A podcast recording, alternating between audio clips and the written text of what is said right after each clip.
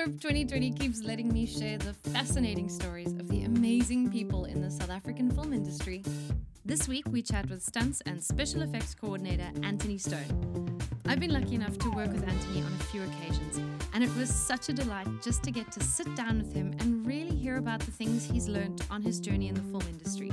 We spoke about when the bug bit him and how it sent him all over the world collecting skills and knowledge from LA to Canada and finally back to warm, sunny South Africa. He loves the magic of making movies, performing amazing stunts, and especially blowing things up, which evolved into his own stunts and special effects company, Big Bang Stunts and SFX. Letting him work in an industry that pays you to blow things up and then pays someone else to clean it all up? what a world.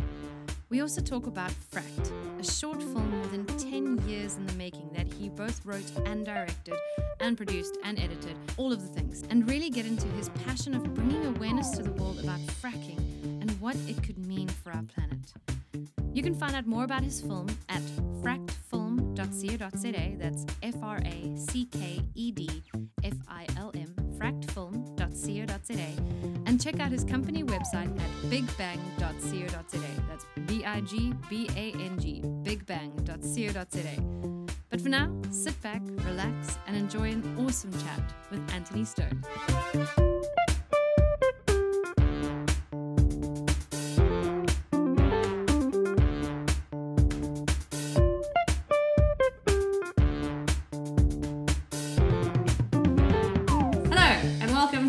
The SAFI Pod. Today I'm joined by Antony Stone. Say hello. Hello. Hi, Tony. How are you doing? I'm very well, thank you very much, all things considered. Yeah, sun is shining, can't complain. Yeah, life is good. Life is good. So, first question I ask to everyone on my podcast is what is it that you do in the South African film industry? Um, so, I actually wear several hats in the South African film industry. I'm a stunt coordinator, I'm a special effects coordinator, I'm a pyrotechnician, I've uh, been a fight choreographer, and I rig.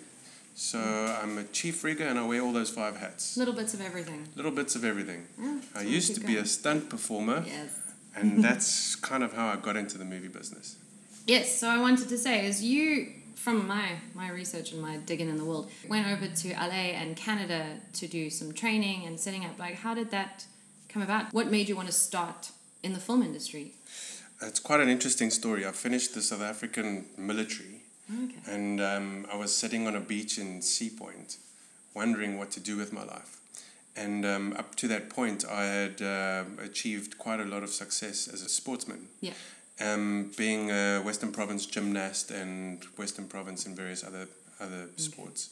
And when I was a little boy, my parents took me to um, ride on ET's bicycle.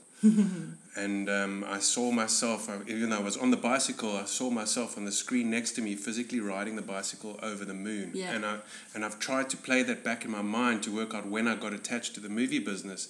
And I think it was in that moment when I was physically on the bicycle and Saw saw, I saw myself on the screen. Um, and so sitting on that beach, I thought about, I didn't, I, I, sitting in an office and doing office work for the rest of my life Nope. certainly didn't work for me. I'm, I'm a, I was a sportsman through and through, Yeah. and um, making movies seemed like the right choice. Mm-hmm. And two weeks later, after try, getting my hands on a, on a student visa, I got myself to Los Angeles where I started pursuing a, a career as a stunt performer. Awesome. Because you, you got training in theatre and film and then also stunts and, and driving and Yeah, while, while I was at the Santa Monica College, I was learning all those various um, um, aspects of movie making that you just mentioned, and searching to be a stunt performer, and meeting like like in any any industry, you need to make connections networking. and networking. And I was meeting up and trying to network and trying to find people that would take me in on the smaller budget films. Yeah. Obviously, not knowing anything. Uh, I, I didn't have any ground to stand on other than my smile and Yeah. my I'm keen and willing to learn. exactly and and it- came down to really pestering people to give you a gap and um, they see you keen from uh, from Yeah. what I understand they see you keen and they see you enthusiastic they always have a space even Yeah. if it's just They'll you you carrying time.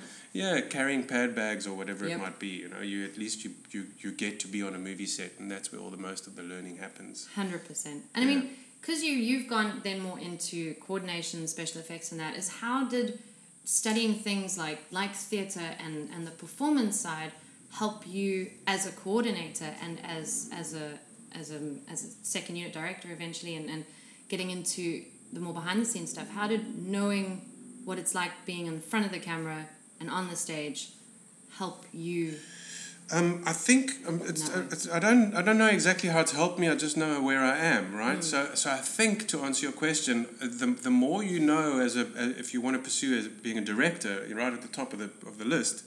The more you know about the individual departments and how they work, yes, might, might make you a, a great director. But I don't know because I've never had a chance to sit down with great directors and ask them that. I've only ever directed one film, um, and I've directed several scenes as a, as a second unit director mm. and other little bits and pieces. Yeah. And um, um, my short film is, is pretty successful, but I don't know if I'm a good director. so, but I do know as a, as a stunt coordinator, I want to know what's happening in all the departments all the yeah. time. So, from a stunt coordinator's point of view, I think the more that you know about what everybody else's job is, you probably become a safer stunt coordinator, not necessarily yes. a good stunt coordinator you might not be able to visualize and put action yeah. together, but you'll certainly know where people should be and where people shouldn't be and how to make them safe the more knowledge you have about what they're doing. Yeah, the so, creative side is being creative and, and some people are and some people are not. But the, the technical side, the more yes. you know technically about how a film set works and how every department works, yes. the more efficient you can become on a set. Correct. I think the person on a movie set that needs to know the most is the first assistant director. Yes he needs to know what every department is doing at any, at any given time, especially on the productions that I've been working on lately, where the budgets are getting smaller mm. and the demand for the work is getting higher and higher. And if he's not au fait with exactly what's going on, with what department's doing what at any given time, and able to tell them what's coming up next so that mm. they can be prepared, yeah. then then the heels are dragged and shots are lost and the, the sun goes down no matter what you do. Mm-hmm. So if you don't get it in the can, you, you there's problems and yeah small delays mean big money, so. well, not for me. Enough money to make a dent. yes, yes. So then you came back to South Africa. You started doing more stunt work itself as a performer and getting into that. How did I actually went to yeah. Canada after Los Angeles? Oh, okay. And um, I'll tell you why I did that. It became apparent the more movie sets that I got on in Los Angeles that the stunt performer would just stand next to the explosives and this and the special effects coordinator would say and the stunt coordinator would say you're going to be fine this is what's going to happen There obviously Trust, a lot more yeah. information than you're going to be fine but this but I, I never really knew exactly what was going to happen with that explosion yes so being blown up, which is always fun, always and fun. being thrown around a movie set on wires and all that kind of thing because of explosions and the heat and all that kind of thing, mm. I felt a little unsafe because I had to trust other people. Yeah. So you just trust that they knew what they were talking about. You didn't know exactly well, ex- what's going exactly. on. Exactly. You know, there's a there's a difference when an explosion goes off and you're five feet closer to the explosion as opposed to being mm. where, where you know that five feet can make a massive difference. So um, I managed to get myself into Ryerson, which is a which is a, technikon in Toronto, okay. where there was a guy there by the name of Ron Craig who was teaching um, pyrotechnics and, and movies movie special effects, and I managed to get myself into that course to learn specifically about explosives so that I could go onto a movie set as a stunt performer and not not say what do you want from me. I could say to the special effects coordinator or the pyrotechnician, what have you got in that bomb pot or what have and you got? What explosive are you using? And I would know for myself what was going to happen and whether I'm going to be waking up the next morning yeah. without any bruises or any, any, any burns. That's so good. Um, and just like any child who likes playing with matches, yep which I did when I candle wax. When I went to visit my grandmother as a little as a little kid, I used to light fires underneath her bed. Anyway, that's that's. I don't know if you want to include that on your podcast. Always, um, we all have started somewhere. So I fell in love with blowing stuff up. Um, mm and um, and I've and I've kind of because of that became a special effects coordinator as well. I never thought that I would ever do that kind of thing, but I found myself being really good yeah. at blowing things up. and the thing that I love most about it is I get to blow things up, and then they pay somebody else to clean up my mess. Yes. So, so I'm they quite pay you to blow things up. They buy the equipment for you. Yes. And then someone else. Yes, it's like a dream job, isn't it? what is this yeah. even work? so, uh, so with an intention of being a um, um, a, a really good good stunt performer. Yeah. That's kind of how the path went, and then I, then I graduated, and I and I spent more time in Canada until one day, about three o'clock in the morning, I was wiring up explosives, and you, and it was like really cold. I think that day it was like minus forty five degrees with the wind chill, which is you put your hands in the freezer to keep them warm because Yep. it's only minus three in there. if you know what I mean. Um, and so I was wiring up these explosives, and the only way to wire up explosives is with the naked hands. Yeah. And with the wind chill, I was just really freezing. I felt the cold going right through my, my core. And um, I decided to come back to Yeah. South Africa where it's nice and sunny and there's Yeah. a beautiful beach and, and so on and so forth.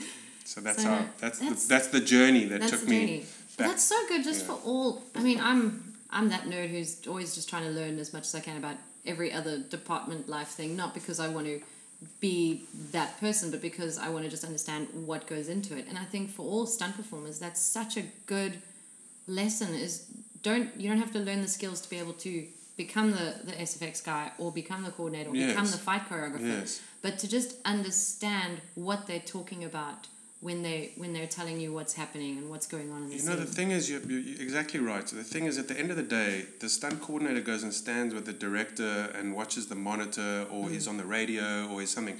And the rigger has set up all the wires and the carabiners and all the rigging that goes with all the rigging. And the stunt performer is attached to all of that rigging. And at the end of the day, the stunt performer is doing the performance Yeah. and his life He's and his risk, body, yeah. and he's the one at risk. And it's quite a simple thing as a performer to actually go around and, uh, and you'll be surprised. All the different departments within stunts and special effects love sharing their knowledge. Yeah. So if you go up to them and show interest, Yeah. not only are you learning, but you're gathering the information to just make sure and you do a circuit on your own equipment Mm. An and check your equipment Yeah. and make sure that because at the end of the day, the carabiner, the screw gate is not closed, Yes. and in within the action, the gate opens and you come unclipped from your harness. Yeah. You know, if you check those kinds of things, you have not only the peace of mind, but you get to do your performance a little bit better. Yeah. No, exactly. It's Yeah. so important. Yes. So then you move back to South Africa, you start doing more stunts and start getting into the coordinating and eventually start your own company. Yes, I'll tell you how that happened. Effects. Yes, please. Um, I, I, my first love, as I've mentioned, was performing. I Yes. really, really was a, I, I was, I, I really loved that. Was standing in front of the camera and having all those, those things happen, explosions and cars crashing and being set on fire and flying through the air and all that kind of stuff. Just made so much sense for me. but unfortunately, one day, a tragic day, I had a car accident. Strangely enough and ironically, unrelated to the movie business, where an Italian tourist was driving around Clifton and uh, he had wandered off to the wrong side of the road. And I came around one of those corners and I had a head-on collision, and that caused me since then ultimately to, so far. I don't. Hopefully, I don't have another, but I've had four surgeries on my spine, Huh. which thrust me from having to stop performing Yeah. to still needing to make a living. Yep. Moved me into coordinating.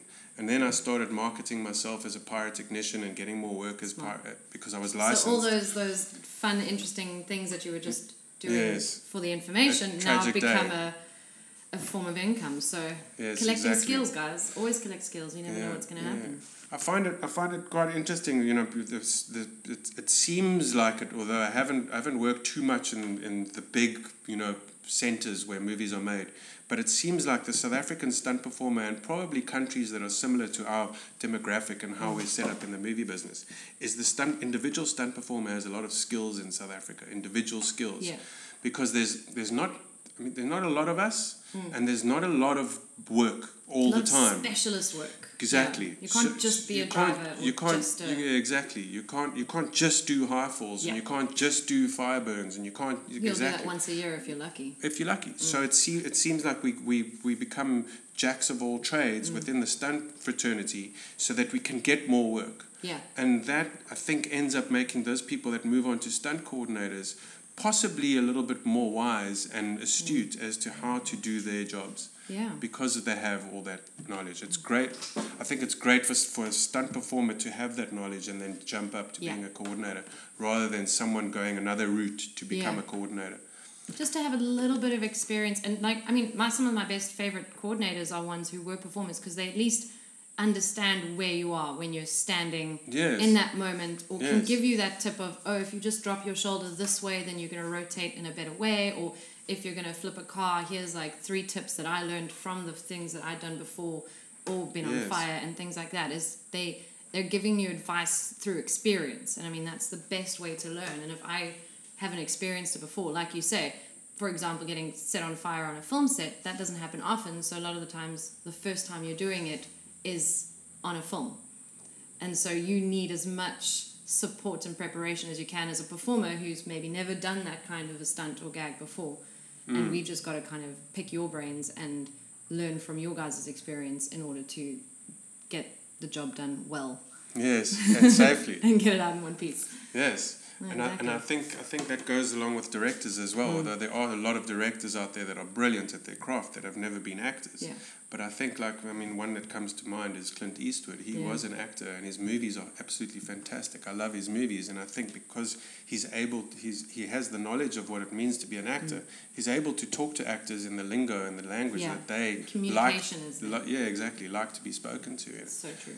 Yeah, so I think it goes the same in all departments, you know. Yeah, no, it's true.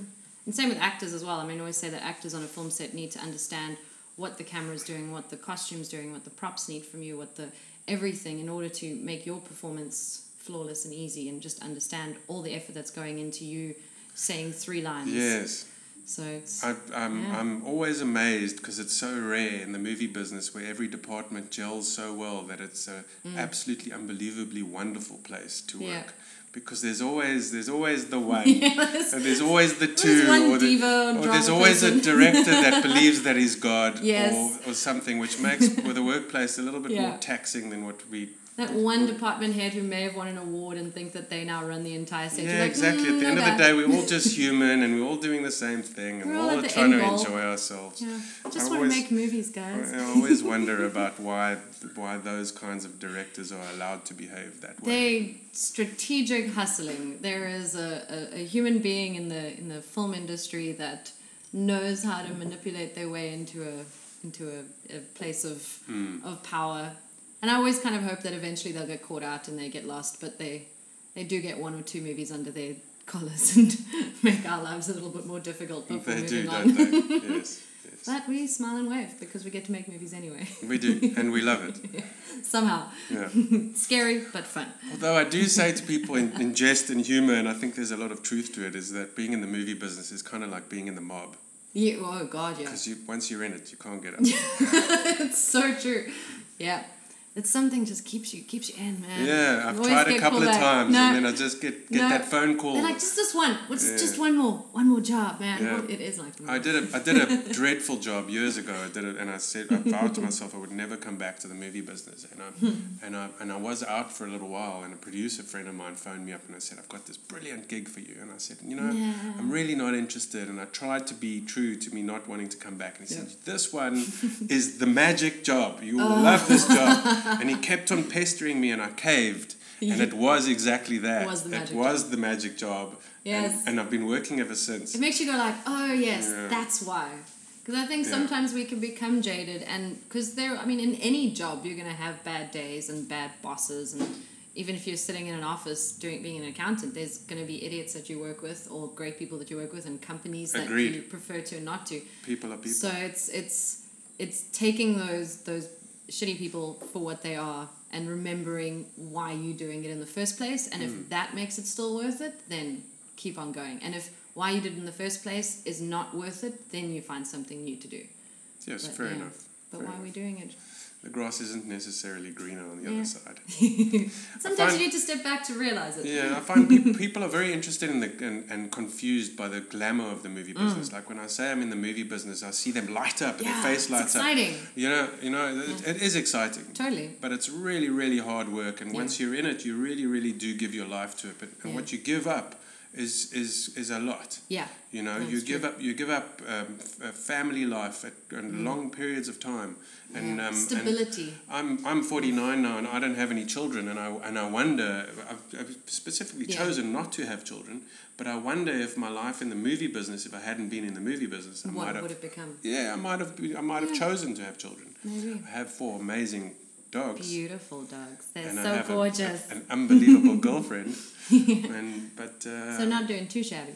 Yeah I'm, I'm doing I'm doing okay I'm doing okay. the movie business has been good to me it's Yeah. it's been it's been a lot of fun so far Yeah. No, it's good job, tough job, but we love it. yes So your own company. Yes. It's- If you if I look at your website, it said it started on the streets of Cairo when you thought it might be a good idea to Yes. get going. I had a I had a company, but then I formed a partnership. Okay. Um, and, the, and the current business that I have is a, uh, was a partnership. I bought my partners out. Oh, cool. Um, it, it became apparent that I was doing All the work. a lot more work than an equal partnership. So so we end, we ended the partnership, and, um, and they do say that the only ship that doesn't sail is a partnership. Mm.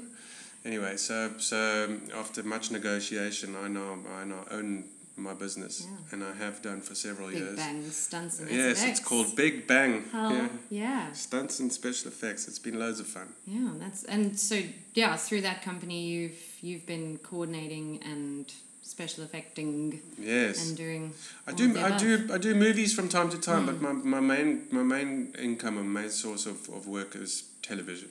Okay. Yeah. And do you find is because a lot of people, a lot of companies are just coordination companies and then special effects companies separate. Yours is combined. Do you find that your work tends to combine like that a lot, or do you say get hired to just do special effects or just coordinating on some jobs? So my business model was formed because I worked for a company that was really when when because my love is stunts and special effects. It seemed uh, and the and those two departments work so so closely together.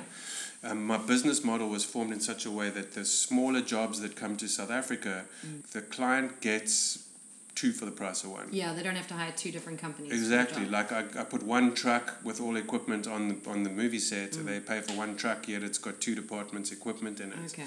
Um, uh, that being said, I've always um, made sure that I don't overextend myself. Yeah. So if, if the workload is too big for me to handle as a stunt coordinator and a special effects coordinator, then I'll split the departments apart. Whether whether I employ a special a stunt coordinator, I generally go towards the special Yeah. effects department and employ a stunt coordinator. But it's not often that the the opposite happens. Yeah. So it's either either I do it like that, or the production company hires a stunt A coordinator, coordinator. from a separate company or wherever they come from. Yeah. So, working through through the South African film industry, um, you then decided to well, a ten year project came to fruition of Yeah. directing your own movie, and Fracked came to being. Tell us a bit about how how that came about. Um, so my brother is very into electricity and renewable energy, and he went to a farm in the Karoo called Gecko Rock to install a renewable energy solar installation. And he asked me to come and film and make a movie of the installation. And the guy whose farm it was is a gentleman by the name of Jonathan Deal, who introduced me to the idea and the knowledge of what fracking is, which fracking is a shortened word for hydraulic fracturing. Yes. And that is a, a process where oil and gas drill holes into the ground and extract what they call the natural gas, which is a term that I'm always worried using because it sounds like if it's natural, it's great. Yeah. But the process in extracting the natural gas is really not natural. And it destroys the earth and it destroys the land and it contaminates the water. And the, the whole process really is toxic for Yeah, our it's not extracted in a way that it can be used as a renewable resource kind of feel. It's It, yes, destroys it's, the environment. It's to- all about greed and it's all about corruption Yeah. and it's all about um, people that have massive amounts of money making more Yeah. money. not um, worrying about consequences. And yeah, and, and and we as human beings have we have alternatives. We just Yeah. not we're just too greedy to actually explore them Yeah. um, vastly. Anyway, so so I was a little shocked as to what this process was, and the more knowledge I got, we spent several nights on the farm Yeah. around the, the, the Kalahari TV, which is, for those of you who don't know, is a campfire. It's the best best kind of TV. It really, really is. and braaiing and having beers and you know, like really getting social. Uh, the conversations got pretty deep and in depth, and, and, and lots of information Awesome. came out of them. So much so that Jonathan invited me to come and film a speech of his. And he was do, he was doing um, a little later on at UCT, and I came to film that. And when I watched the footage, some of it was the lens was straying off him because I was so involved and, Yeah. and I couldn't believe what I was hearing him say about the process that I had lost concentration of what the camera was doing. Just enjoying the speeches. Uh, well, I don't think I was enjoying it, Well, but I understand what you're saying. I was, I was, um, I was dumbfounded and I was shocked, and I and I was, I was, my heart broke when I heard what it is that we as human beings are doing to the planet.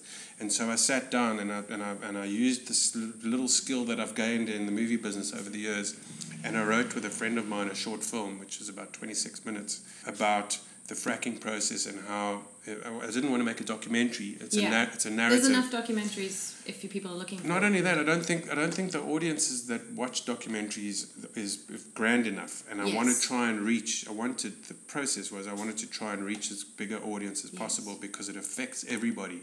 Those the, the frackers that are fracking in America, the byproduct of it and the toxic byproduct of it still affects us here at, the- at the tip of South Africa, Yeah. Or the tip of Africa, being South Africa. So it's a it's a fictional movie on the potential destruction that fracking could cause. Yes, I tried to make an entertaining story, and I tried to make the movie according to a formula of how movies are made. There's, Mm. It's got a beginning, it's got a it's got a plot point, it's got a middle, it's got a plot point, and it's got a resolution. Yeah. And I tried to make that movie, and I think I've achieved that, where people watch it, are entertained, Yeah. and they're shocked, and they get the fee- they get what they get out of regular movie going, but yet they're There's brought a into a world. Exactly, they're brought into this world of, of what fracking is and what the consequences Yeah. are. And within the story, we actually move into what I see. If we carry on destroying the earth, Yeah. what will it be like in 100 years? Or what will it be like in 150 years? Or even 300 years? Or even in two generations' time? Yeah. So I sat down to try and work out what that is. And the most important and valuable commodity that we have on the planet is drinking water, right? Mm-hmm. So if we contaminate the drinking water like we are doing through the process of fracking Yeah. and various other things that we're doing on the planet, and fracking, I can't explain to you the figures. It, it really destroys an unbelievable amount of, of good water. Yeah. It destroys it. So I wanted to I wanted to use my purpose on the planet to try and give something back to Mother Nature Fantastic. in making this film and using the skills that I have. And and uh, one at the moment it's going through the film circuit, Yes. and it's won several awards, Yeah, which is well on the wonderful. Yeah. And um, I can't wait for it to be finished with the film circuit, the festival circuit, because I, I want to release yes, it to the world. You, you can't release it to the world while it's still Exactly. on the festival circuit. So only it's been you mentioned that. ten It's years, yeah. It's Yeah. been um, it's been I wrote the first draft with um, with Tony East about ten years. It's actually twelve years now because we finished the film at the end of two thousand and seventeen.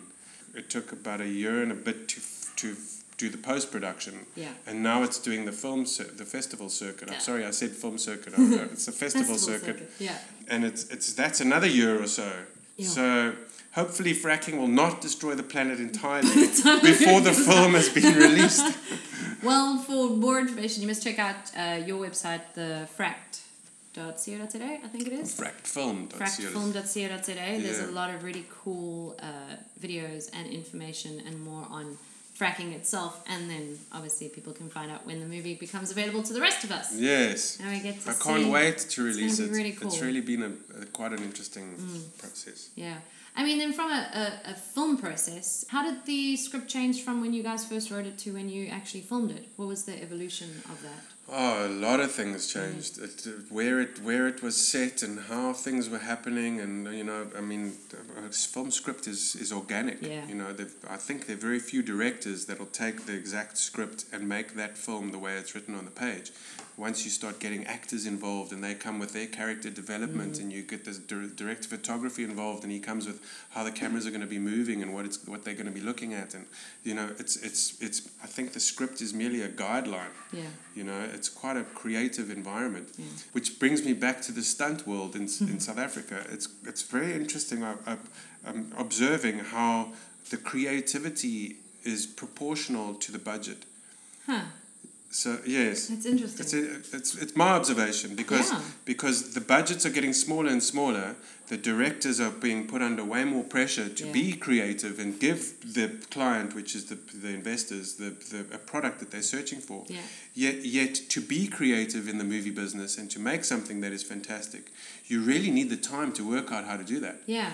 So it's quite an interesting observation. It's like I'm finding I'm finding there's less time to make the film. There's less money to make the film. So what suffers? Yeah. This the, the real thing that suffers is the creativity. Yeah, it's it's a, it's a tough position to be in because I mean, a couple of directors that I've spoken to before, they said like one of the skills as a director is to try make something look expensive.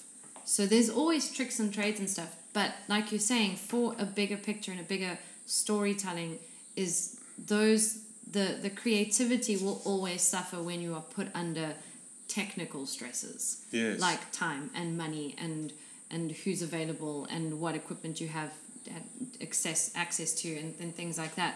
So it's then to to compensate, you need to then hire people with more experience to be able to uh, make the creativity work. But those people are expensive, and then you can't compensate them for the years of experience and training that they've put into, so that they can in five minutes do something really cool. Yes. So it's it's a it's a tough give and take. It's it's really it's tricky. It is tricky. I find it I find it quite interesting when when directors come on a really really small budget show and the producers come on a really small budget show and they use movies as examples of what they want to do and those movies budgets 150 Yeah. million dollars or And like, more. but the Titanic could do it. Yeah, like, you know, we want to we want this fight sequence to look like how Jason Bourne did, you know, that kind of ah, thing. Yep. And and you go, but you're giving me you're giving me one day with the cast and they will only come for 2 hours. Yeah, and you don't want to pay for a double, so the actor has to do all the action. Yes. So. So come on, come on, guys. I think Matt Damon had three doubles in Jason Bourne. and then what I've noticed is if you actually tell them the truth, then they feel like that you're causing Yeah. trouble. They're like, but you can, So- but they could do it. Yeah. You know, you know what I mean? Yeah. So I'm like, re- reduce the amount of action proportional to what it is that you can physically put in the camera.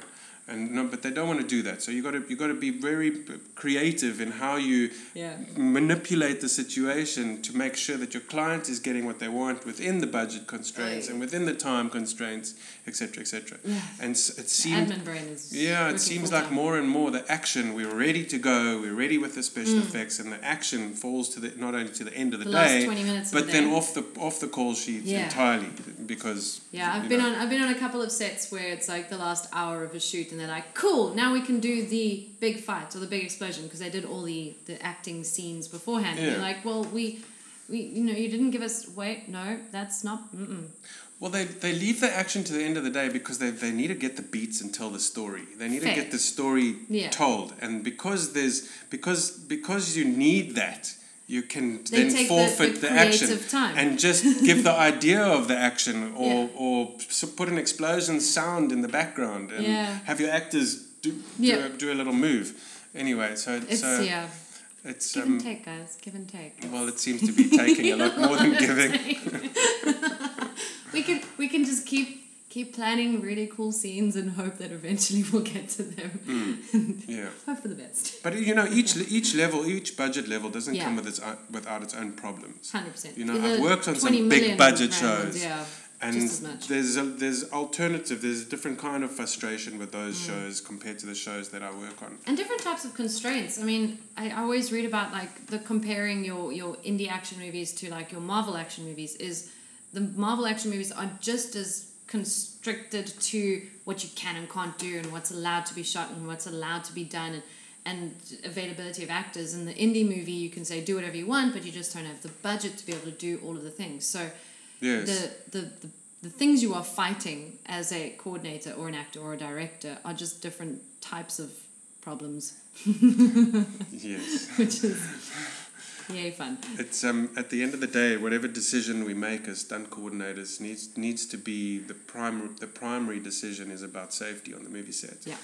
Um, and if, if they're pushing you and they're putting you in a position, when I say they, the director or the producers, putting you in a position where, where something is going to become unsafe, it's really about you having been employed to say to them, No. I'm sorry, you can't do that. That's Um, so good. And a lot of stunt coordinators, I, I, I think, a lot of stunt coordinators within this with the small budget industry find it difficult to do that. Yeah. It's also because newer they- coordinators that's saying no. Yeah, You they, don't wanna they be that fear guy. the loss of the work. Yeah. When I, I would rather lose the work than Yeah. someone's life. So Agreed. you know, it's so much it's so much easier to say let's not do it like that. Let's have an alternative method and do it like this, or let's not do it at all. Yeah.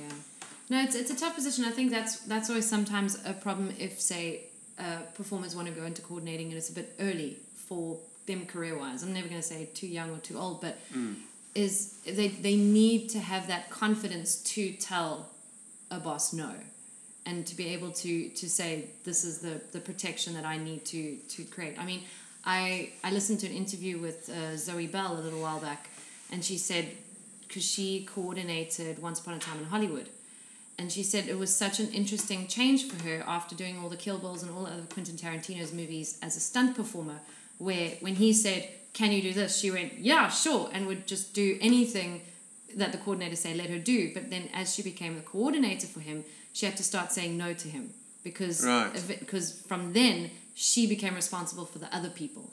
Because Yes. when she was a performer, she was just resp- responsible for her own injuries in life, and she'd be like, "Cool, I could do it." And I'm assuming her her coordinator would say no or or anything like that. But then as a as a coordinator, she had he would be like, "But you would always say yes," and she'd go, "No, but now."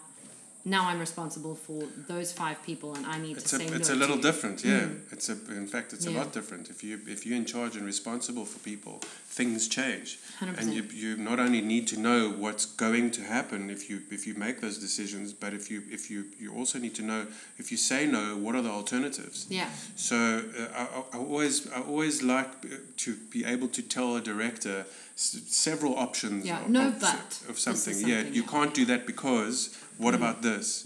And then and then the collaboration and the creativity comes from those places, which is at the end of the day what the audience wants, right? exactly. Yeah. So that Sleepy little dog. growl that you Sleepy heard in the background is Jazz. she's the mother of all my dogs, Oh, and um, she's very vocal. She's she's just beautiful. I just can't imagine what it's like to have a nice big mm like that. Then she's super chilling. She's Warm the- sunny days. yeah. While we do this cool podcast, tiles. all four dogs are right dogs right are around chilling. us. Yeah, That's home, man. That's why I love my podcast. It's super chilled, super random. We go on tangents. We talk crap. I like it. yeah, it's cool. It's my first one, so Yay! I'm enjoying it. Haha. Um, so I kind of go into. I have a, a list of random questions that I like to ask everyone. Okay. Um, so I'm gonna throw those out at you as well. They obviously I'll we go into tangents. I'll do my best, best. to answer them truthfully. You, that is all I ask. Okay. So first one is advice for someone interested in doing what you do. Pursue it with passion.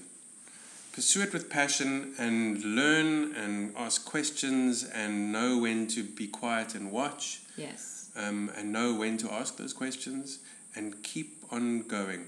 Yay.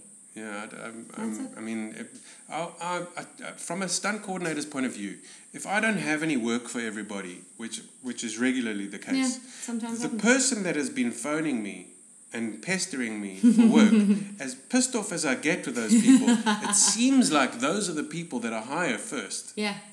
So the people that are showing me more interest, and this is this is nobody ever told me this, so so take this and use it Yeah. It's it's phone the stunt coordinator if he says I don't have any work for you, try and get him to say but stay in touch, Yes. right?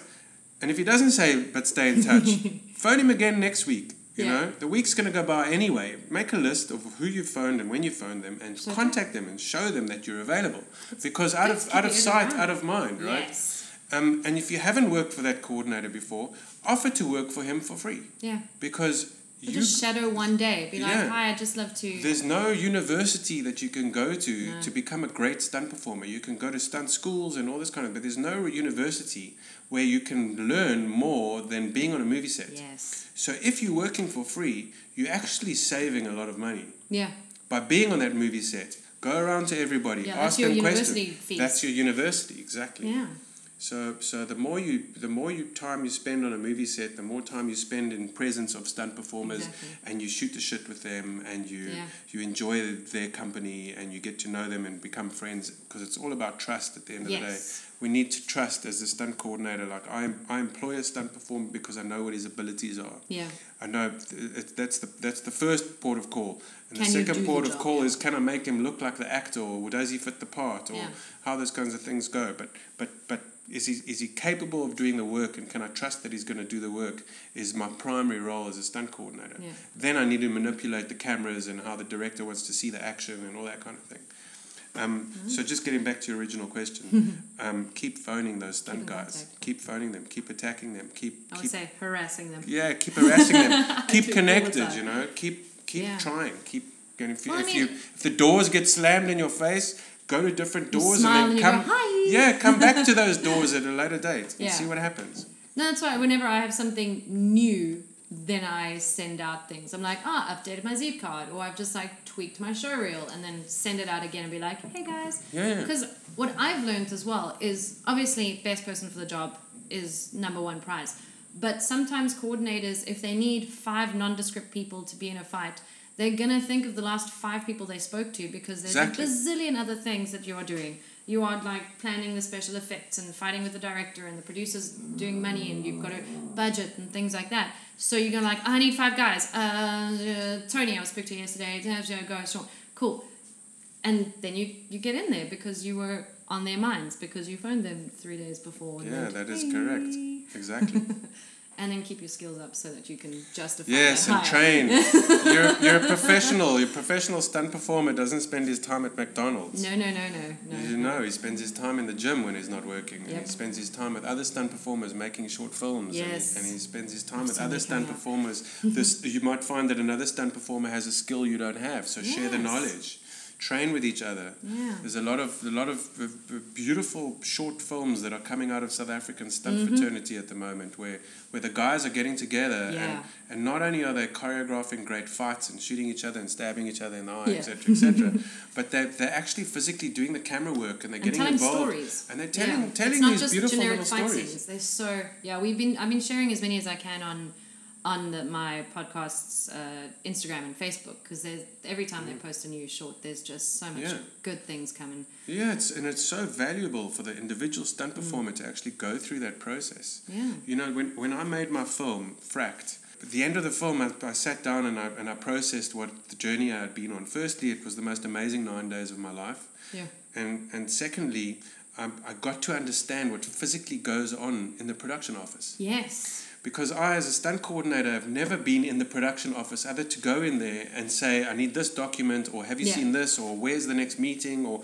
it's been on a very, very superficial level. Mm. But now that I made a film, I was involved in the production work and what was going on in the production office because I was not only the executive producer, the producer, the director, the writer, the editor, etc. Yeah. I, I was run was helping at what was going on in that office, and those people need to be commended Yo. more than we give them credit for because they work so damn hard and they know they know without the, the engine room of a movie being made all over the world Yep. no matter where it's being made the production office is the one that the, the, the girls and the guys in that office just need to be commended for the work they do No, I agree, and it's it's when you when you realize what they do is. I get an email saying, "Oh, I'm so sorry. Uh, the shoot date tomorrow has to be moved to next week," and I could go like, "Oh, this is so unprofessional." But when you understand that in that office, that one shoot date was because of one thing that happened, and now they've got to m- move the entire place without losing all the money. So they moved the one shoot day that only had two actors on versus Yes. the other shoot day that had an explosion on because you have to rebook those. Yes. It's it's it's just a coordination nightmare. Tony, you lead me to Yo. think about how difficult it is as a first AD to actually schedule a film. No, because once you start getting artist avail- availability and Yeah. location availability Tetris. and stuff, it's, it's really, really way more complicated than Tetris. it really is. I've, and I've spoken to some ADs about how they do it. And when I say to them, listen, you haven't given me enough time to set up the, and do the rehearsal time mm, for this, the time, I and they say, I really can't move that day. I, I know what they're talking about. It's, it's the hardest thing. It's, it's the, Mm. yeah, that they're animal. not not moving it because they don't feel like it. Yeah, it's a very hard thing to move, you know. Yeah. So so there's got to be a way around that that you need to know the alternatives. Yeah. And then like as performers understanding that is that influences who gets a job, who gets the acting gig, who who matches up with the actor that's already been cast and, Yeah. and if that one's availability isn't good and you were matched with that lead actor and now they've had to change the lead actor and you don't match him so they need to recast no so It's the domino you can't effect, take, isn't it? yeah you can't take those things personally and you can't be i think angry i think all the time you've definitely got to see where they're coming from You within know- reason You know the the movie business. if you take things personally, I would Oh, God, suggest no. that you, you go somewhere else. New uh, piece of advice just yeah. guys Just find another business. No.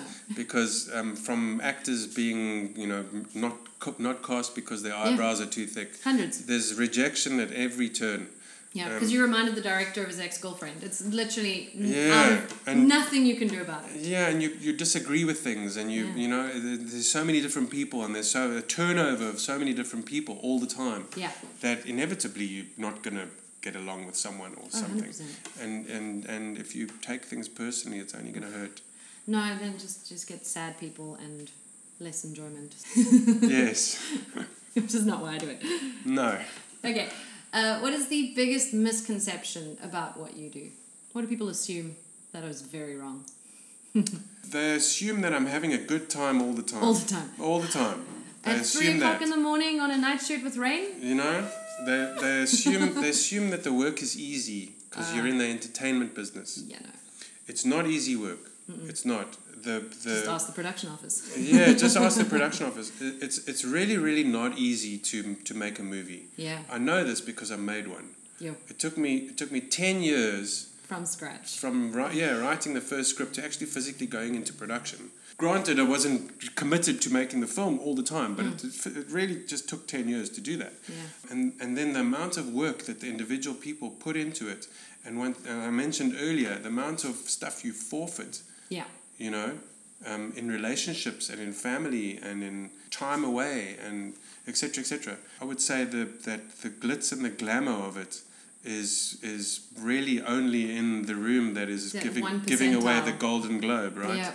Um, or the Oscar. That room is is all about that. Yeah, and that Um, glitz is just like one week a year of awards season, and then all those glitz and glamour actors go back to the grind. of network and hustle and night shoots and sets. And Yeah, they go to the grind. Like Yeah. people ask me where I live and traffic, and you know that comes up in conversation Yeah. sometimes. I say I'm never in traffic. No. They go, "What do you mean?" I go, "Well, I get to work before everybody, Yep. and I get to work. I get home after everybody. Yeah. So uh, it's because of the the long hours. You know, you get home, you sleep, you go back to work. Yeah, you've got to pack the truck and then go to the 4 a.m. call time. So you've got to be up two hours before, and then it, Yeah, everyone wraps it at 5 o'clock, and you've got two hours to pack up everything Yeah, and for- get it back to the office. And, exactly. And I'm just thinking, for those of you that are listening here that hate traffic, get into the movie yeah, business. yeah, yeah, yeah. Always before and after. Always before and after. Yeah. traffic. Yeah. Then you just live where you want to live because it's a nice place to live. Yeah, exactly. You don't live anywhere convenient for distance. I mean, where I live, everyone's like, it's a bit far from town. I'm like, yeah, but it's super close to like Atlantis Dunes when we film there. Exactly. So everyone drives an hour and a half to get there, and I do 20 minutes, and then you're in Durbanville and Stellenbosch and Cape Town and Knysna. I mean, there's. there's I'll tell you something about the movie business. It's, it's taken me to places that ordinarily I would never have visited. And that has been magical. No, I've really, best. really loved that from, from going to Rome and, uh, as you know, um, Mm. Los Angeles and, and Canada, etc. But the the, places that I've seen in Africa alone Mm-hmm. and then the Seychelles and um, I mean, Rome stands out as being Really? w- one of the most amazing places. I've, and it was never on my list as a place to visit. No. Um, and we did some wonderful work there, and it was so much fun. The project that I was on was just like right at the top of the list, and uh, and so the movie business does have its pros. Oh yeah, there is some glitz. There is some. There's some fun. Yeah, But I mean, that's why. it's it's it's hard work. It Yeah. really, it's hard work, but it's fun. yeah, if it's if it's what you love, it is hundred percent worth it because those those pros just Yeah. balance everything out completely. Well, that I do. I can skip one of my randoms and go to. Don't the- skip. You Well, no, I'll edit. go back. I'll go back. I'll go back because on that subject, one of my questions is always, what is your favorite location you've ever worked in South Africa? In South Africa, Yes, um, well, Cape Town is certainly right up at the top of the list. Yeah, Cape. Town is a wonderful place to not only work, but a wonderful place to live. It's not without its problems, but Mm-hmm. The rest the rest of the world is fighting problems too. So Everyone's there's a balance. I think I think Cape Town, anywhere in Cape Town, is is fantastic, except the abattoir Oof, that's a lot of dust. and places places like that. Old buildings, basically. If, when I Old get when I, buildings. when I get to crash cars up the mountain and do things Yeah. like that, then So, do you not have a specific location that has sparked your interest or that? I don't like cities. I don't like being in the city. Yes. So um, I worked I worked at a place called Verneukpan. Where is that? Verneukpan is um, northern Cape towards Namibia. Wow. It's where they do where they have done land speed records. So it's a big flat, open space. And um, the energy that I felt from that place, I was there for That's the first time I went there. I think I was there for about three weeks. We stayed in a tented camp, and it was absolutely phenomenal. The, the, from seeing the amount of stars that you see at night to the work that we were doing in the day, Yeah. it was just magical, and I and I remember that. Um, there've been some some I don't know, monuments around the world and and those kinds of things. Um, the Seychelles is certainly a place that I enjoyed. I was there for my thirtieth birthday, Oh. and um, I was there doing special effects. And on my, as luck would have it, on my birthday, they didn't require any special effects. Oh. So we went to Recce in Ireland. For those of you that don't know what Recce is, we went to have a look at a, at a possible shooting location. And the island was the size of a postage stamp. You could basically walk from the one side of the island to the other side of the island. Oh man. And and I said to them, it was myself and a, and a, a mate of mine. I said to them, if you don't need me for the day, can you leave me on the island yeah. and come and fetch me later on? Oh, And we were the only two people on this whole island for my birthday, and That's it was magical. it was it was ma- magical. So I had a snorkel and I had a I had a mask and I had my fins and I jumped in the water and I was following fish the whole Oh. day, and just basking in the sun and not worrying about fracking. enjoying nature as it Uh, should be. Yes, so that Oh. stands out. Um, That's cool. um, I've, I've been in the jungle in Natal, so I've been in the jungles there blowing things up, um, and I've I don't I've been yeah many places. That's the cool part. I like it. That is the cool part. yeah. Yeah. See the world, man. I think I think Ro- Rome, like I mentioned earlier, Yeah. was um, you know if you haven't been to Rome, it's certainly worth a visit. There's so much human history, history. in a small space. I love that. That's my favorite part about Europe as a whole is that that history that you can you can see. And I think my dad once joked. He said he Hmm. went to a pub in London and the chair he was sitting on was older than the South Africa's discovery as a country. Yes, like that's amazing. it's just insane. Yes. Yeah, older than the oldest building in Cape Town. Uh, You know, That I, um, Tony, I, I love working in Hout Bay Yes, that I can imagine. because I, I live in Hout Bay. yeah, many a terrible shark movie has filmed in Many. Bay Harbour. I make all of them. I love them so much. I still, it's my my not so secret thing is I I still need to be in a terrible shark movie, I'm it's on my. Have you not been in one? No, I have not. It's on my bucket list. Really? I audition for them every year. They come around in like January, and I've been really close, and the directors seem to remember me. But man, So I made a I made a shark movie many years ago during during when we were watching when the World Cup rugby was on, oh yeah, and the director um, had no idea what rugby was, and so obviously as as a keen rugby goer and Yes. an advocate of rugby, I, I introduced him along with a lot of the crew, and because it was the World Cup. He got involved in the chios and all oh the love. yeah, And when we when we were when we were playing and anyone that we wanted to watch play and we were shooting, he stopped shooting and we all went to the pub to watch, that's Rugby. amazing. um, Yeah, which is a very unheard of story in the movie business. Um, Yeah. So that's something that That's stands out. possible. Those those those little shark movies. It's like ten people in a crew if you're lucky, kind of thing. Yes. Small. Well, I, I, mean, I can't remember the size of the movie, but it, but it, um, it Yeah. was it was a, a fair sized movie, bad. um, and he had the authority to stop shooting yes, that's and cool. take us off to the bar, to go watch the rugby. to go watch the rugby. Yes. Dream come us. true. One of us. yeah, when else can we ever have done that? Yes. So, what do you think is the biggest misconception about the South African film industry as a whole? I don't know. I don't know. I can't speak for the people that come here and visit that. I don't know. I haven't had those conversations with people. Um, I don't know how directors approach I- us I- or how my- production I approaches. don't know because you know you know over the years I've seen I've seen the decline of stunt coordinators coming in from overseas Okay, and the trust of local stunt coordinators increasing. that's cool. Um, so, so just like I mentioned earlier, as a stunt coordinator, I employ a stunt performer who I know and trust that will do the work. It's it's it's conversely or vice versa. When someone comes in from overseas, not knowing anyone, yeah, they want to bring with them a stunt coordinator that they can know and trust because the work that we do at the end of the day could result in injury or death. Yeah. And we certainly don't want that.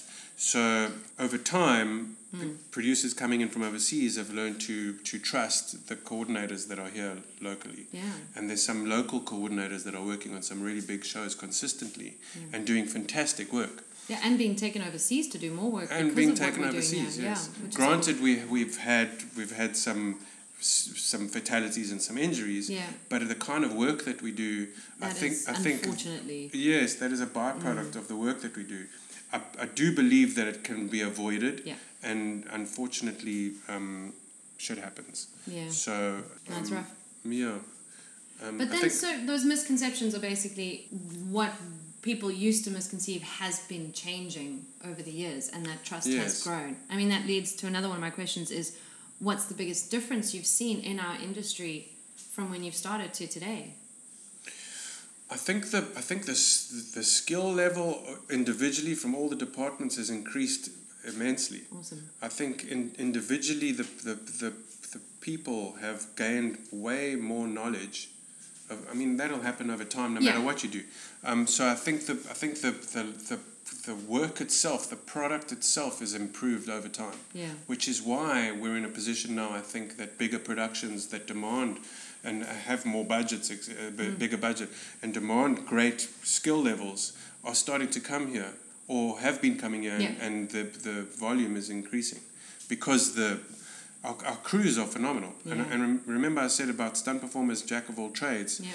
The knowledge across the board, it seems like we have a, a lot of knowledge that is is fundamental to the process of making Yeah. movies, fast and with small budgets. Anyway, Yeah, and then when you apply that to a bigger budget, it just exponentially grows. Yes. The, the skills that we can apply to to the bigger budget movies because of all the low budgets that we've worked on and, and Correct. learned on and, and developed on. You know that I've worked, Tony. I've worked with with a bunch of stunt coordinators and, and fight choreographers that come in from overseas on the same level as what I've just explained, Yeah. and the reason why they come, and and they always leave amazed by not only myself but the people that I employ how how their knowledge is so vast.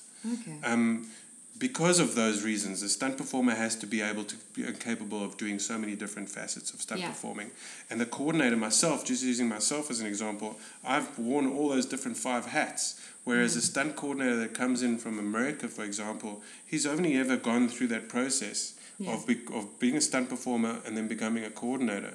Um, he's never been a special effects coordinator or, Or a pyrotechnician or a yeah. rigger. It might have been a rigger, Maybe. but but it's it seems it seems um, Less likely. limited. Yeah. Yeah. So that they leave quite amazed by what it is that we're physically actually doing here in South Africa. Um, Hmm. That's awesome. it has its pros and cons. Just Yeah. like. No, as they do. Is there anyone that you look up to in this industry as a coordinator, a creative, a director, performers? There's many. um, I just watched the Golden Globes. Yeah. And um, and I sit back and I'm and I'm absolutely amazed as to what their lives must be like. You know, the people that are going up on stage and what they say and how they say it about their peers and the people that are, are nominated in the same categories and, and so on and so forth. I mean, I have my favorite directors across the board. You know, like Martin Scorsese and the work Yeah. that he does, and Clint Eastwood and the work that he does, and Luc Besson and the work mm. that he does. He just he just hashed out these action movies which have so much so much drive and entertainment in them from beginning to end, and there's just Yeah. one after the other. They just keep on coming and they keep on going, and it's it's unbelievable. I have so much admiration for that. Not only the ability to do that, but the the capability of Yeah. of And the consistency of the products that Yeah, they, ex- that they exactly. You know, it's um, I just I just love to be a fly on the wall for about a year, um, and listen in and see and observe. It's just absolutely intriguing to me how how those those people live in Hollywood in their Hollywood houses and and and earn the kind of money that they earn and spend the kind of money that they spend. Have you ever really sat down to try and work out how difficult it is to spend 150 million dollars on making a movie? really you have to work really, really hard to spend 150 million dollars. Yeah. You know, and and it's it's it's um it's really intriguing. Yeah, that's know? amazing. That's what we want to do eventually.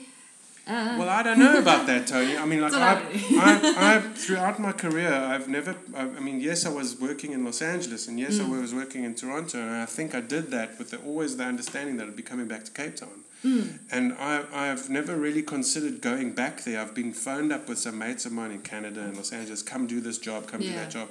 And I've consistently turned them down. And even in, in, at points in my career when I've had very little work. yeah, where you could have just jumped. Yeah, and I could have just jumped ship and I could Yeah. have gone on those, especially with the credentials and the CV that I Mm. have. You know, I'm const- they're constantly inviting me and I'm constantly turning them away because I work in Cape Town Yeah. and I have my beautiful home and I have my beautiful girlfriend and I have my beautiful mm-hmm. dogs and going away from them at long periods of time. I'm listen, I'm no spring chicken anymore, right? I'm 40, just turned 49. Who knows how long life is? Yeah. And I don't want to I don't want to pursue that grandeur. I want to Yeah. just enjoy what it is that I have. So it's, it's finding that, that balance of, of work and life. I think that's, Yeah. especially in the film industry, Yeah. such an important thing for anyone. And the balance can always kind of skew back and forth depending on where you are in life, but you've definitely got to find the balance that works for you because Exactly. you can't just be a slave to the career. I don't think I ever got into the movie business going, listen, I'm getting into the movie business because I want an Oscar. Nah, I don't think I ever did that. I want to make cool movies. Yeah, and, and, I, and, I, and I just want to I just want to have fun with my life, and I Yeah. want to I want to enjoy what it is that I'm doing, and and I, I am a bit jaded because I want to enjoy what I'm doing. And the movie business, there's a lot of people in it that are that are really nasty, Yeah, you know, and their the loyalty is almost non-existent. yeah. There's and a lot of money and a lot of yeah, you got to you got to you got to navigate your way through that mud yeah. to to find the joy. And if the mud becomes too thick and the joy is sucked into that mud, Mm-mm. then it's time to find something else. Exactly. And um, and I'm on I'm on this journey now where I use the word journey specifically because my girlfriend and I want to go on a journey around the world in a four x four that was um, so cool. and do that for maybe ten years. Oh, And and we're we're working on that project while I'm working in the movie business because that'll be nuts. yeah, I don't want to do that when I'm 70 if I ever get there. I want to do it while I'm still capable of climbing the mountains Yeah. and, and s- jumping off the waterfalls and swimming and kite surfing. And Yeah. I want to be able to do all of those things around the world. and Go on adventures. yeah, and, and, and I'm, I'm so grateful to the movie business because for the last 30 years it's put me in a place where I, where I feel like I'm capable of doing that Yeah. journey around the world. And uh, had I done something else, I probably would never have got there. Wow. So, so that's the plan. That would be nuts. Make a movie about it. Well, maybe. I mean, there's a lot of there's a lot of stuff already being made about people going around the world. Ah, Um, document it for yourself. But I, I, I, I just want to go. And, I mean, we've only got one world, yeah. and um, I've only really seen half a half a millionth of a percent of it. I want to see as much of it as possible. It'd be good. Yeah, I agree. It's a big Ah, dream. Sounds like an awesome adventure. And I, and I, and I, when I say dream, I'm going to quote this quote, which I love and live by. I want to I want to die with with with memories, not dreams. I like that. Yeah, I stumbled on that for a second. But it's a good one. It's something to live by. I agree. Yeah. Yeah, gotta aim for it. So then, what is the favorite part of your job? There's been several times in my work as a stunt coordinator or special effects coordinator where I've been in the zone, where everything is just working perfectly. The communication with the with the director, um, the communication with the producers, the communication with the people under my employment, and everyone across the board is all just gelled. Um, it's limited. It hasn't happened very often. But my favorite part of the movie business is finding that moment It just clicks into where place. where the creativity has got a chance to flourish Mm. and the and the and everything is just working the light is good the cameras are in the right places um, and the, the the knowledge brought to those moments are, are it's just flowing everybody's happy everybody's enjoying them themselves Mm. and when you have so many people on a movie set it's difficult to find those moments. yeah, there's a lot of brains. so my, to answer your question my favorite part are those moments and then conversely, what is then the hardest part of your job? The hardest part of my job is trying to convince a director that he knows that he doesn't know what he's doing. That's the hardest part of my job. Yeah. Because you can't say to a director, Strategically. you don't know what you're doing. No. You know, he's a director because he knows what he's doing in directing. Let me Yeah. let me summarize what I mean. He, he obviously got the job because he knows how to direct. Yeah. But when it gets to a point where where he's asking to do things that you simply can't do because he doesn't have the knowledge and he's not confiding and and making sure that this that the stunt coordinator, the special effects coordinator, I'm not talking about me. I just see what I see. Yeah. Um, In general, In yeah. general, um, getting that director to understand that moment and being politically correct Yeah. and honest and truthful without sounding like a like a um, a kill bill Yeah. Just go, Um, no.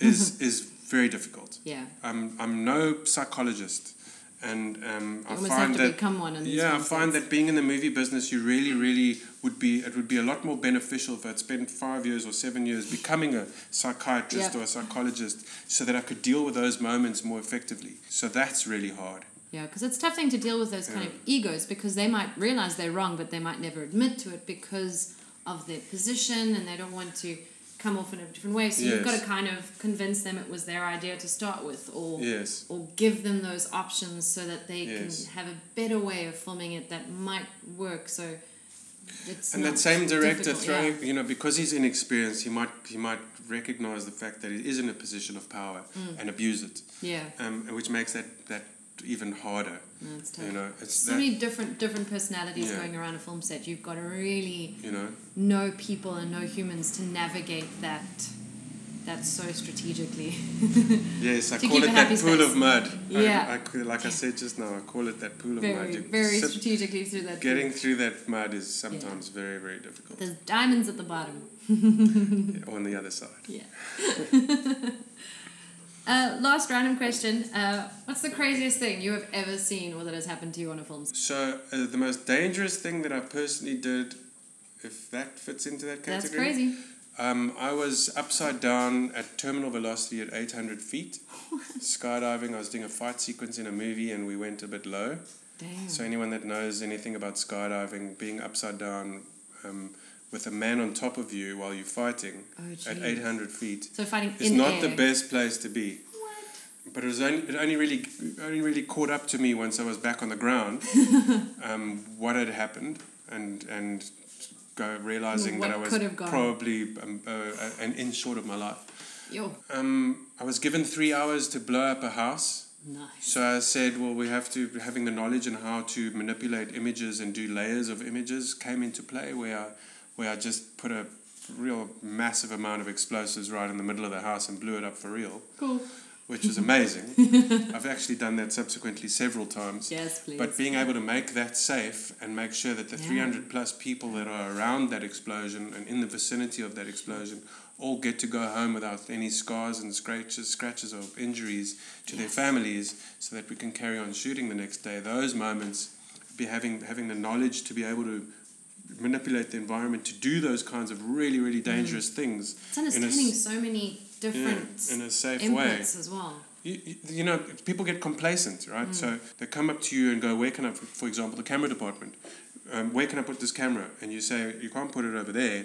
You should put it over here." Yeah. They get upset with you, like, and then once again, the psychology comes into play because you need to you need to try and get them to understand that they can't be there without being a dick, right? you, you can't be over there because if you're over there, something bad could happen to Yeah. you, like dying, right? So so Choose go over there, and then they think that you're a dick because you've saved their lives. yeah. So so it's it's it's quite a, quite an educational place to work. Yeah, crazy, crazy is dealing with people who don't understand how insanely dangerous some of the things we do are, and Well, um, you know, if you've got a complacent because they've stunt seen it. coordinator on set, it stands to reason that something dangerous is happening. yeah, that's why You you, know? hired him from the first place. Know, from a from an actor pretending to slap another actor to um, capsizing a boat and Yeah. sinking it in the middle of the sea. It's it's, it's Yeah. happening, and it's it all needs to be considered. It all needs to be understood, and all injury etc. needs to be avoided. Exactly. Yeah. Yeah, yeah. That's all my random questions. Where can people find you on the interwebs and onlines? I know we said frackedfilm.co.za. Is Yeah, so um, Big Bang has a about that. website. You can go- go- go well. there. I will Um, add links in my description. I'm on. Facebook as Antony Stone. Yes. Um, but I don't know why you would ever want to come and find me. if you, if, hopefully, when you when you are when you have decided to come and look for me, Yeah. I'm in that four x four with my girlfriend, and I'm traveling through Europe somewhere. You're going to be like, I know, hang on a minute, that face. Yes. Exactly. Exactly. Thank you so much for chatting with me today, Antony. It has been super enlightening and super fun. Thank you, Tony, and thank you for doing this. I think it's wonderful. I think you staying connected and being involved in all of this kind of thing is phenomenal. All part of the master plan. Yeah, the big idea. Yay, South Africa. Bring more movies here. Thank you. And I'll check you around on set. You will. Yay. Like I said, he's a passionate man and really promotes taking control of your career, your journey, and your environment. Find out more about his short film, Fracked, at frackedfilm.co.za and look into some of the cool things that he's gotten to blow up on his website, bigbang.co.za. Next week, we dive back into the acting world with an amazing interview, so keep an eye out. As always, remember to like, share, subscribe to all things SAFI Pod. We are on Instagram and Facebook at the SAFI Pod, and we love reading all the amazing posts and comments that you guys send. If you would like to contact us to share any comments, suggestions, thoughts, or questions you'd like me to try and answer on the pod, please don't hesitate to email us at thesafipod at gmail.com. That's T H E S A F I P O D, the thesafipod at gmail.com. That's all for now. I hope that you all have a fantastic rest of your week, and I'll catch you next time on the Safi Pod.